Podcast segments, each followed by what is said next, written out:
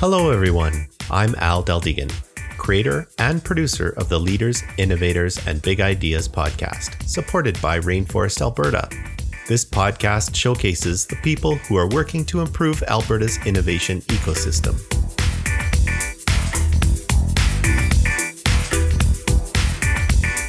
This episode is hosted by Jade Alberts. Jade is the founder of Peer Guidance and a business strategist, entrepreneur, connector, investor that tells it like it is. Asking for help is not a sign of weakness.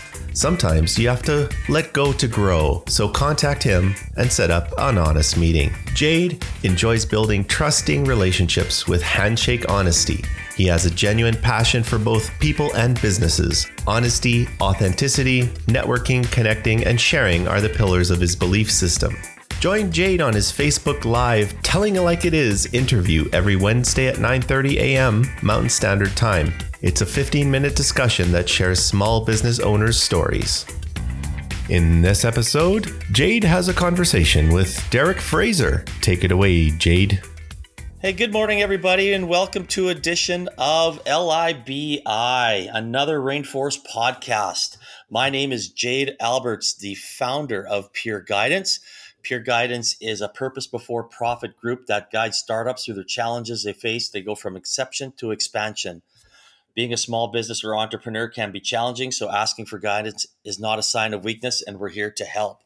Today's guest, I'm excited to interview, and I've known for some time, is Derek Frazier. Derek Frazier, how are you today? I'm doing fantastic, Jade. Nice to connect with you. It is. I know we, uh, I guess we kind of pre-COVID, we were able to hook up and have a have a coffee in person, I think in January, yeah. which which was nice. Yeah, thank God we were able to do that then.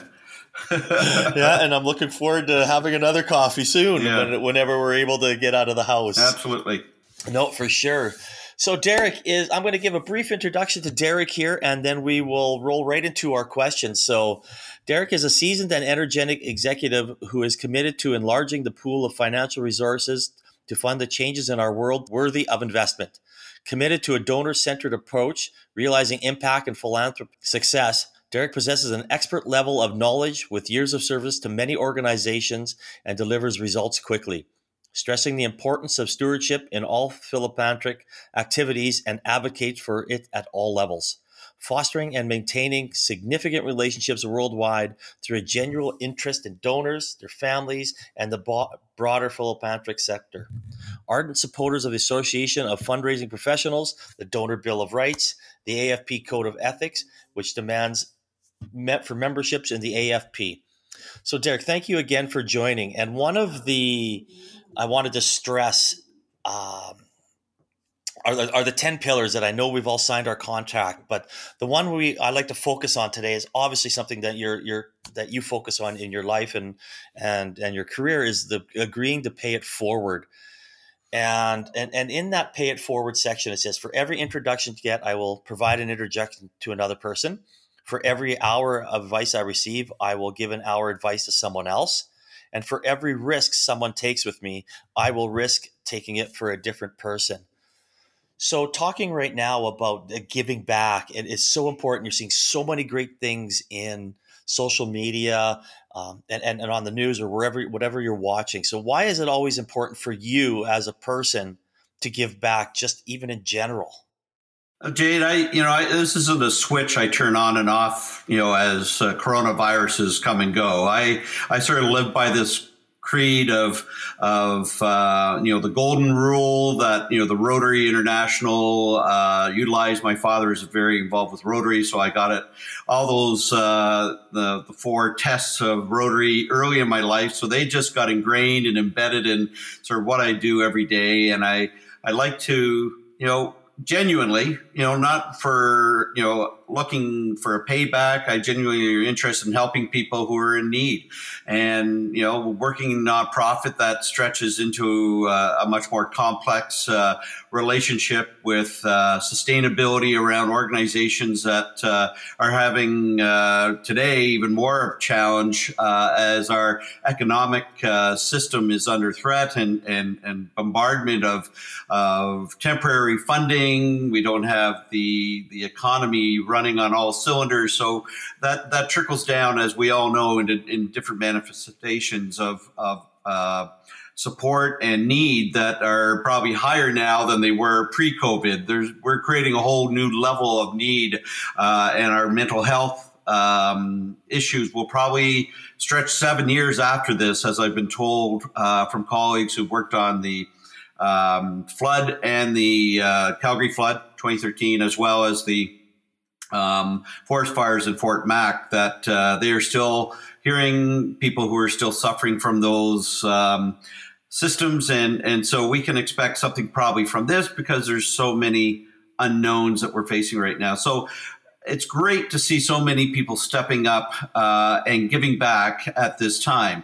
What I would ideally like to see is that this becomes their new way of life, that they just don't turn it on when there's a need, but there's need one hundred percent twenty-four seven, not just when something happens and we need to respond.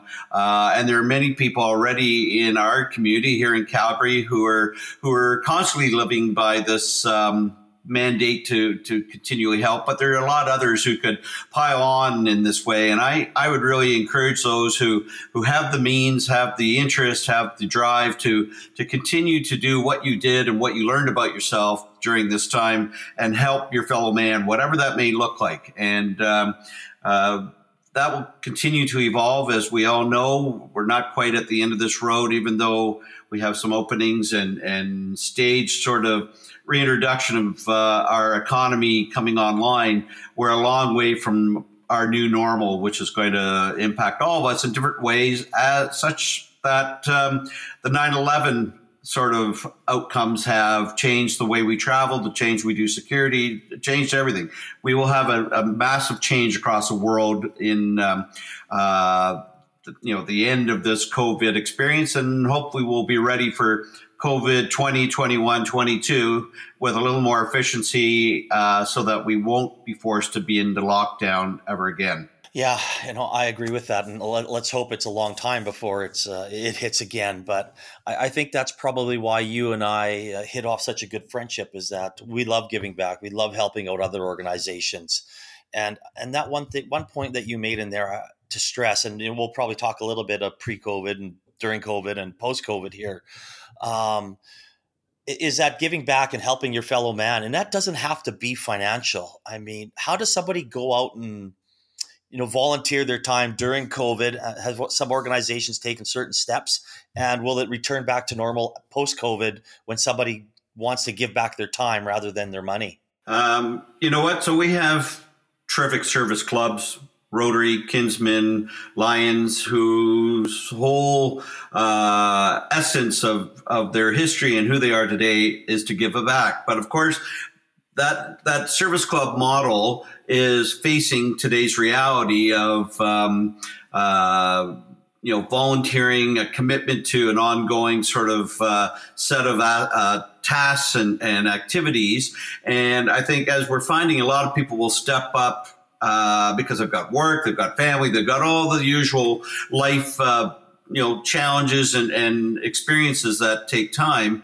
But I think, in my experience, people are really elated and feel they're adding purpose to not just their own life by volunteering and helping someone else out, but they, as a group, I find uh, organizations, our corporate friends who organize employee um volunteer times. I know Synovus, uh, to name just one company, has had a great history of volunteerism, who, when approaching them for financial help, often have a volunteer component. So their employees learn about their community better and serve in a way that allows them to um, feel firsthand the, the goodwill that comes from volunteering. And so I guess my, my advice would be is, if you enjoy volunteering, there are many, many opportunities out there, and there are organizations like the uh, Calgary Chamber of Volunteer Organization, C C V O, If you go to their um, website, you'll find out where there are opportunities. This is everything from a board membership potentially, and I would caution that you'd want to, you know, have a connection to the organization in some way, either through a personal experience or family, because just showing up and volunteering but not really giving uh, much about the organization just to serve is maybe misguided. I think you'd be better off uh, something that you have a passion for. You'll get a lot more uh, enjoyment and fulfillment from helping those that you, you know, like like to serve and have had uh, some exposure to over the course of your life. So I would encourage those who want to volunteer to continue to volunteer, and that's at your own pace. Uh, you don't need to sort of be, you know, scheduled uh, uh, every Friday from five to six, unless that's available in your calendar. That may work for you, but there are so many organizations, especially now, who are under siege that volunteerism will, should and uh, become more paramount in our community now. We should all be intentional in our uh, decision to help organizations that are going to need that extra, A, financial help, and B, human capital uh, help to survive the aftermath of COVID nineteen. So we may not have as many charities as we once had before this, and we will have to make sure we uh, support those who are left, as um, the impact of this whole experience will will be playing out for many months still. No, absolutely. And, and, and I agree with that statement, is that you have to be passionate about it. Mm-hmm. I know my wife's charity, I mean, the company McKenzie, they're big and they give to a lot of money, a lot of money to a lot of charities, but they are also, whether it be Habitat for Humanity and, and the Seeing Eye Dog, I can't remember the name of it mm-hmm. now, but they, they have to go give time. And we've done that as a family as well. And we've really supported the Brown Bagging It, which is probably my favorite yeah. charity personally, and, and giving time. And Tanya does a great job there. Uh, but you made a, you made an interesting point there. And, and I know that kind of uh, rolls into the next question I have.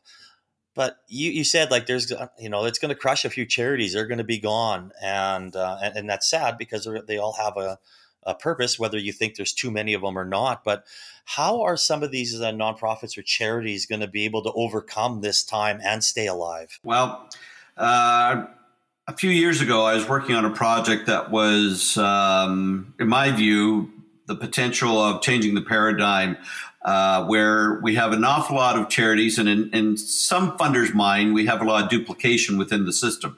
People who are asked to support say, well, I give to that one, doesn't that help you? And so there's confusion around the brands in some cases, but also what the, the deliverables are at the end of the day. And often uh, small charities grow into large charities over time uh, with a charismatic um, uh, grassroots sort of function from a founder and a number of key volunteers, and it evolves and grows, evolves and grows. And as their desire to do more, their need to expand and hire more people, it's just the natural progression of a of a, a nonprofit or charitable organization.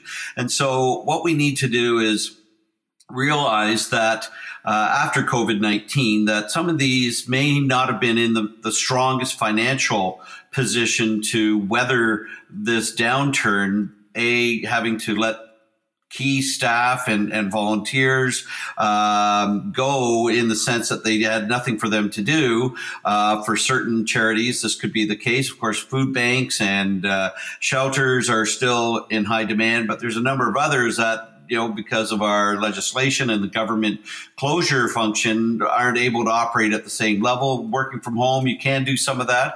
But if you had uh, clients and those that you serve in your um, uh, operational plan, and you can't do that any longer, uh, you're not potentially getting funding from the government who funds those types of programs, and or your donors who themselves are sort of uh, holding back because of the unknown uh, future. So there's all these dynamics and variables that these organizations are needing to deal with. And what I'm going to think, and I prophesize here a bit, Jade, is that I think uh, there'll be a need to have some um, merging of organizations of similar um nonprofit interest, uh, where recently, for those who may not be aware, the Boys and Girls Club here in Calgary and Aspen Family Services merged about two weeks ago. Now, I don't think they just all of a sudden pulled that out of a hat, but I think what happened is that um, Shirley Purvis, who's uh, been a long-standing uh, servant in our community for those families and organizations in Calgary that they serve, has with distinction served in so many ways. And I think she had been planning her exit strategy probably for the last couple of years and was looking for the right fit. So she could take the organization that she has brought uh, to where it is today and merge it with a similar organization with similar goals and uh, mandate and mission, and be able to safely hand it over to a younger, uh, dynamic sort of leader who uh, will carry on her work for her and uh, and her organization, take care of those people she's worked with. So I think we're going to see a lot more of that in the future as um, organizations realize that this was a mountain they couldn't climb any longer. And instead of letting it all go to waste, how do you come together and, and get rid of the silos, get rid of the duplication, make a stronger nonprofit sector that's going to be able to respond and survive and be sustainable? That would be my hope, and I uh, would ha- you know love to help organizations figure out how that might be applicable to them, because I think it's an important decision that they need to make about their own survival as an organization. No, I I, I agree with that, and and. And again, I mean, every time I talk to you, I'm smarter, which is which which which is why I like our conversations. I yeah. learn something new. Which is, woo. Yeah. Again, when you say that, you know, that's emerging, and I know, you know, you and I have had that discussion about possibly being too many out there in, in the past. So coming out of uh, post-COVID here, I mean, there's probably going to be only so much money, whether that be coming from, uh, you know, people's their own their own donations. Obviously, the government's racking up a, lar- a, lar- a large deficit to get through this. How are we going to be able to, or how are charities going to be able to get through this with maybe limited resources? Are you going to see more um, go away, or do you think there will be more of that uh, collaboration and saying, okay, there was seven that worked on Alzheimer's, maybe that's down to two or one? Is that something you'll see? You think we'll see? I think the smart money would be yes to that answer. I think they need to seriously look at their capacity to exist. And if they didn't have financial funds, reserve funds for a rainy day tucked away, then they are going to be, you know, walking a very thin line of sustainability. So, you know, they're going to get whatever, if they're able to, through the government programs federally uh, that allow them to maintain uh, at seventy-five percent, the seventy-five percent program for staff. That's applicable to the nonprofit sector as well. So that's all good news. But, you know, basically we're, you have to figure out what what the folks are going to be doing, much like what are airlines doing with all their staff who used to be on planes and aren't any longer, but, you know, Uh, you know, you're basically just paying them not to come to work. And so that's only going to last a little bit of time before that can no longer be the way we do it. And so we need to hopefully um, see the end of this more quickly if we can, so we can resume some uh, normal uh, activities. But I think, you know, you know, we're looking at probably eight weeks minimum, could be ten, could be twelve, depending. If we start opening the door and uh, Jade, we start seeing the cases starting spike again, then the whole close down will reemerge and we'll have to retreat. And so how long more will that take? Is that another six weeks? Is that another eight weeks? So we're past summer then. We're into summer and almost through to the fall. So I think that would be the limit to most organizations, small, who don't have any financial resources to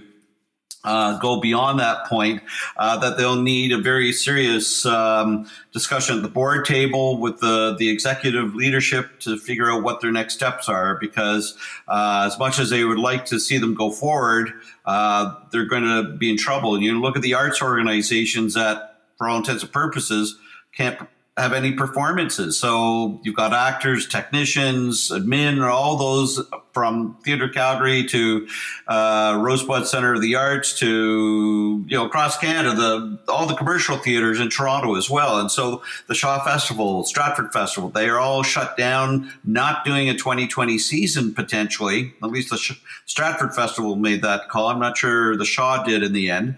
Um, and so really our arts programs in this country are, are going to suffer greatly. Uh, there is funding available nationally for that, but at the end of the day, these small little grassroots theater companies who I do work with through my work through Arts Fest and Business in the Arts, uh, uh, I was on a call with the general manager of the Canmore Folk Festival and their um, big weekends, first weekend in August, and they canceled uh, a week and a half ago. They realized that uh, there's no way they can make commitments Uh, coming up, say, in the next six weeks for something in August with artists when they don't know if this will be over. So those, the way the arts community works, that um, those are long-term commitments so people can schedule appropriately and travel, et cetera. And so a lot of that's being swept aside. And so there's going to be small little arts groups that uh, are, you know, are trying to do things online and virtually, but that can only go so far uh, at this point. So there, there's so much change, Jade. I, uh, I'm afraid to sort of prophesize, but I think we will have um, maybe a leaner nonprofit sector after this. And, um, you know, I'm not always a big sort of advocate of the survival of the fittest, but that may be in the end what unfolds here by sheer circumstance. Yeah, no, definitely. I mean, I agree with everything you said. It, it is something that uh, I think that's probably the best phrase, uh, analogy that you can that you can use, survival of the fittest. I mean, personally, I wish some of them would work together, you know, more often so the money isn't spread out. It's, you know, it goes towards, yep. There's less on admin, yep. There's less on marketing, there's less on, you know, more goes to the root cause. And, and, and if that, you know, be, you know, changes because of this, I, maybe we'll be better for it. Um Uh, but I, I, my biggest fear is that, you know, the people that were passionate, and then, as you said before, that you find that cause that you're passionate about and you go work for something. I hope there isn't that, um, I don't know, you know, non-camaraderie, so to say, between the organizations that they're like, well, I don't want to work with that board, or I don't want to work with that person. And then these people just go away, right, and don't volunteer, right, anymore. And there'll be a level of that, unfortunately. I think there's, uh, um, you know, competition. We know there's competition both for dollars and volunteers and, and awareness and brand, all those things, uh, you know, for-profits have to deal with as well. It's no different in the nonprofit as well. Um, but I think there's a softer side. I think there's, within the nonprofit sector, uh, depending on the leadership that you have, um, uh, a strategic mindset, because uh, nonprofits don't have, you know, the cash that a for-profit company has, a successful for-profit, uh, to spend whatever it takes to make the wheels go round. Uh, I always say I can I can make things happen with next to nothing, and those come from gifts in kind and volunteers and and just good old ingenuity, how to figure something out without having to pay, if you will, retail for it, still make it the same quality event or, or production you're developing. You just don't need to go and, and pay what I B M would pay or Apple would pay to have that. They, you know, they've got loads of money, so they invest in the best systems, and we all advocate and, and, and dream of having the ability to, to pr- produce something like they do, but they've got endless uh, uh, bags of cash to do that with. A nonprofit doesn't, and so that's what makes them special too.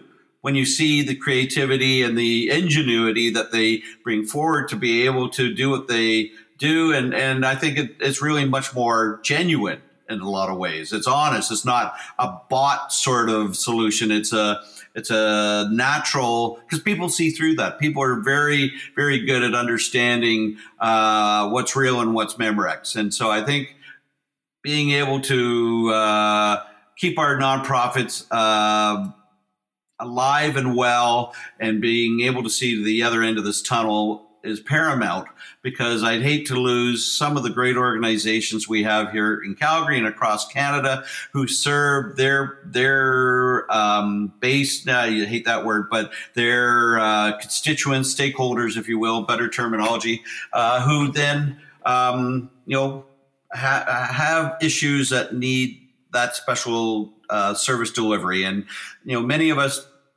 probably don't know some of these stories, but there's some horrific stories out there that uh, that a, a situation like this, or a or a hurricane, or uh, a you know blizzard, whatever, ice storm, you know, all these natural disasters create opportunities for our nonprofit sector to respond and and do the good work that they do. And so um, this is no different. COVID is a little different than probably many of us have ever experienced, and uh, we're sort of learning on the fly uh, on this one. Hopefully, what we learn is uh, is a carry forward, a pay it forward. That next time, as we did from SARS, um, next time we're going to be ready with this one. I agree with you. I think I think we'll be ready as a as a country, as a province. I, I think it'll be a, a a pandemic task force that comes out of this, and when the word pandemic is used, these click in, boom, boom, boom, boom, boom, and and it won't be the Wild West out there. And and I mean that's a whole nother topic. Mm, oh, exactly, on its own. yeah, yeah. So one thing that I want to. Um, I mean, I host a Telling It Like It Is Facebook Live show every Wednesday, nine thirty in the morning. And I always have the last question, and I'd like to get two two sure. questions in here, um, but but kind of have a, a spin on it um, in a different way. So the first one will be, if you had one piece of advice for an organization to get through the COVID and, and be successful, what would that be? And the next one I want to put as in, if you had one piece of advice for a person who wants to continue to give back, you know, okay. how should they proceed? Um For organizations, I think uh, uh, there's an opportunity to reach out to experts. You know, there's an awful lot of experts, people with uh, years of experience who are also sitting on the sidelines. And so I know some uh, management and consulting groups are are putting forth some um, complimentary Zoom call, uh, conference calls to just tell us what your problem is and let's talk through it, because often um, you're afraid to admit that you're in trouble. And I think at this time, you're going to need to uh, step up and and admit that you need some friends. And I know those can be some of the most um, revealing conversations, but at the end, what you're doing is you're building uh, a base of support with people who genuinely care about your longevity and your and your future and the and the history of what you've done. So um, it's no, you know, in a competitive world, you don't want to let your adversary or your competition know that you're in a weak position. So no one wants that. But in nonprofits, I think it's important to be honest. The board needs to come forward in in a in a confidential way. It's not like you're putting an ad in the Herald, nothing like that. I think what it is is being realizing that there are resources out there and that you should be able to go out and and um, tap into this resource pool that uh, otherwise would would be costing you X in normal times. And I know some of the management companies are are offering these um, instances. So I encourage the nonprofit sector to um, seek out these organizations to be able to to maybe get some help when they need it most right now. Uh, and that's around governance. You may have people leaving your board, so you don't have the government structure. There's there's there's a hundred of, of situations that could be uh, developing right now.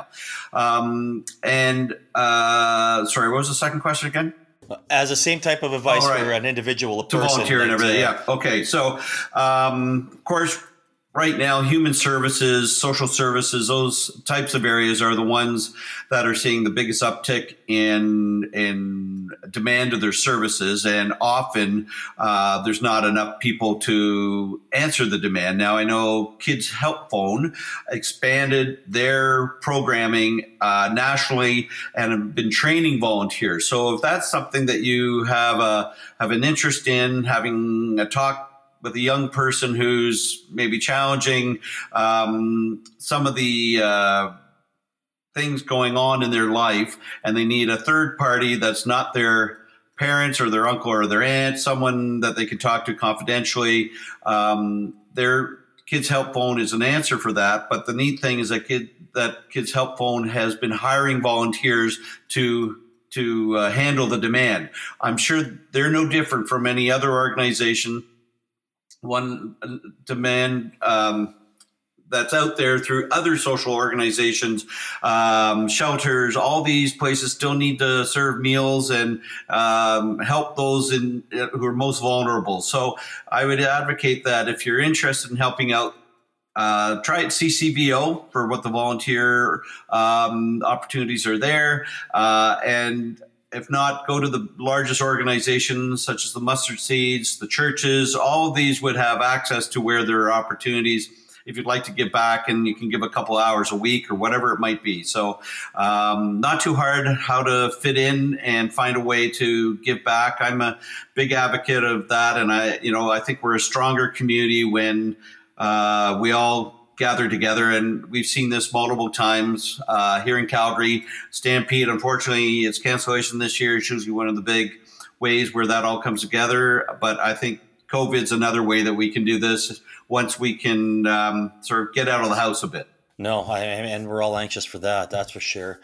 Again, uh, you know, Derek, that's kind of a wrap on our on our interview, and I really appreciate you coming forward, sharing your knowledge, and uh, and talking about one of the pillars of the Rainforest contract, pay it forward. I think it's crucial. I think we still have to get the word out there, and moving forward, charities are going to be a strong part of coming out of the, the COVID crisis. Absolutely. Excellent. Well, again, thank you very much, D- Derek, for joining us today. Okay, and uh, we will chat soon. If you haven't already, visit rainforest a b dot c a and sign the Rainforest Social Contract. Become part of the inclusive, silo-busting, sector-agnostic, all-industry, open-sourced, ego-shrinking, ecosystem-building, entrepreneur-focused, wide-open, social barrier-smashing community known as Rainforest Alberta. This episode is brought to you by Community Now Magazine. Engage, inspire, educate together. Music for the show was created by Tony Del Deegan. Please be sure to share this episode with everyone you know.